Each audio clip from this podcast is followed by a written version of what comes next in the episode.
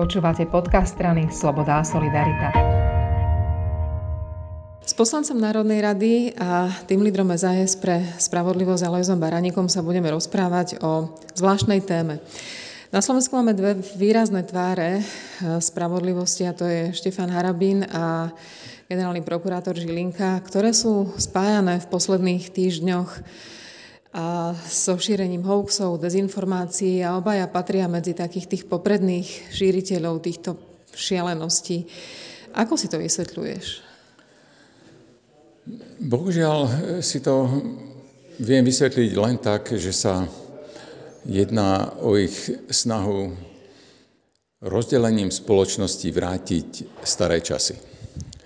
Teda časy, kedy spravodlivosť eh, neplatila alebo platila len pre vybraných a kedy sa slušný človek nevedel domôcť žiadneho eh, práva. Musím povedať, že naozaj to vyzerá tak, že niekomu sa cnie za týmito starými časmi a tiež, že pre týchto ľudí predstava, že by sme si všetci boli rovný a že by sa hovorila pravda, je niečo, na čo proste nie sú zvyknutí. A nehovorím, že tie motivácie u týchto dvoch pánov, že sú u všetkých, ale u oboch rovnaké. Môže byť tá motivácia u každého z nich iná. A e, to sa mi zdá, že pán Harabin je v extra kategórii v tom zmysle, že si myslím, že už e, to nie je ani niečo, čo by malo bežného normálneho človeka zaujímať. Zatiaľ, čo pán Žilinka sa mi zdá, že bojuje o niečo, čo, čoho on sám sa bojí. On sa bojí niečoho, čo by tu mohlo nastať a čo by sa prípadne mohlo nejak osobne dotknúť. Ani jednému z nich v podstate neprislúcha komentovať medzinárodné dianie, pretože tá špecializácia je úplne niekde inde a že je to také zvláštne, že sú extra vyhranení práve vo vzťahu voči Rusku a voči čomukoľvek, čo odtiaľ zavanie.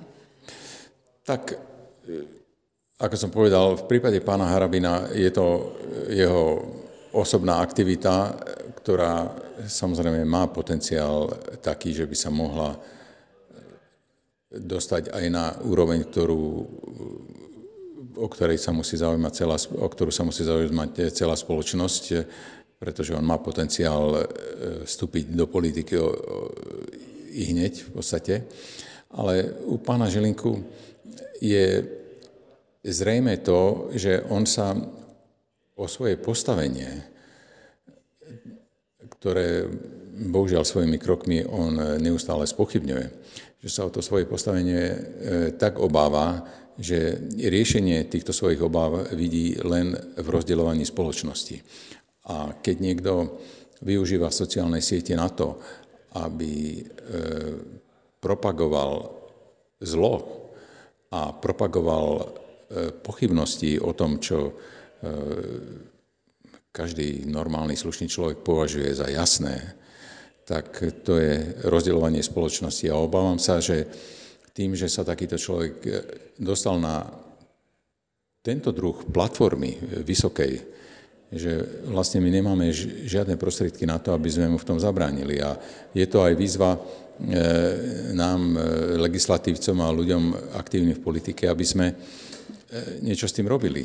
Lebo si myslím, že nikto by nemal byť na jednej strane v postavení, kedy je v podstate nedotknutelný a na druhej strane mať možnosť e, vytvárať e, akúsi propagandu s cieľom rozdeľovania spoločnosti. Ešte na jednu vec sa opýtam. Hovorí sa veľa o tom, že máme overovať informácie a ty a ja máme enormne veľký prístup k rôznym informáciám a, a pýtame sa a poznáme kontext, ale je veľa ľudí, ktorí to tak nemajú a predsa len obaja sú veľké autority. A ako sa má bežný, obyčajný človek, ktorý raz za čas nájde niekde nejaký status alebo stanovisko vyznať v tom, že práve títo dvaja sú úplne z iného brehu pomilení a netreba veľmi brať vážne to, čo hovoria?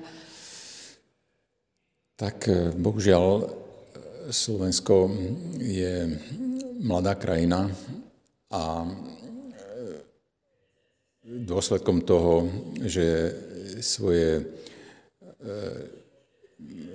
národné štruktúry, svoju kultúru modernú, svoje základné princípy existencie stále ešte len bojuje a aj bohužiaľ kvôli tomu, že Slovensko bolo založené a primárne formované Mečiarom, ako človekom, ktorého e, základnou pracovnou metódou bola lož, tak aj vďaka tomu, že nemáme žiaden svetlý, nejaký moderný ideál e, e, osobno, osobnostný, ktorý, ku ktorému by sme sa vedeli primknúť, tak Slovensko bojuje naozaj s mimoriadne ťažkou situáciou v tejto oblasti.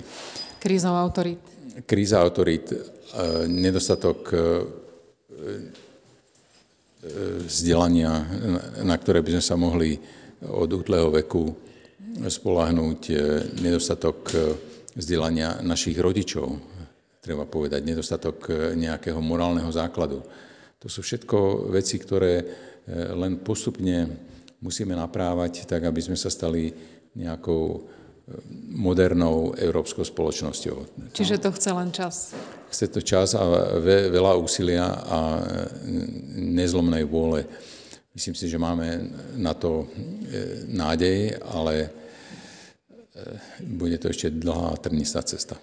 Ďakujem. A ja.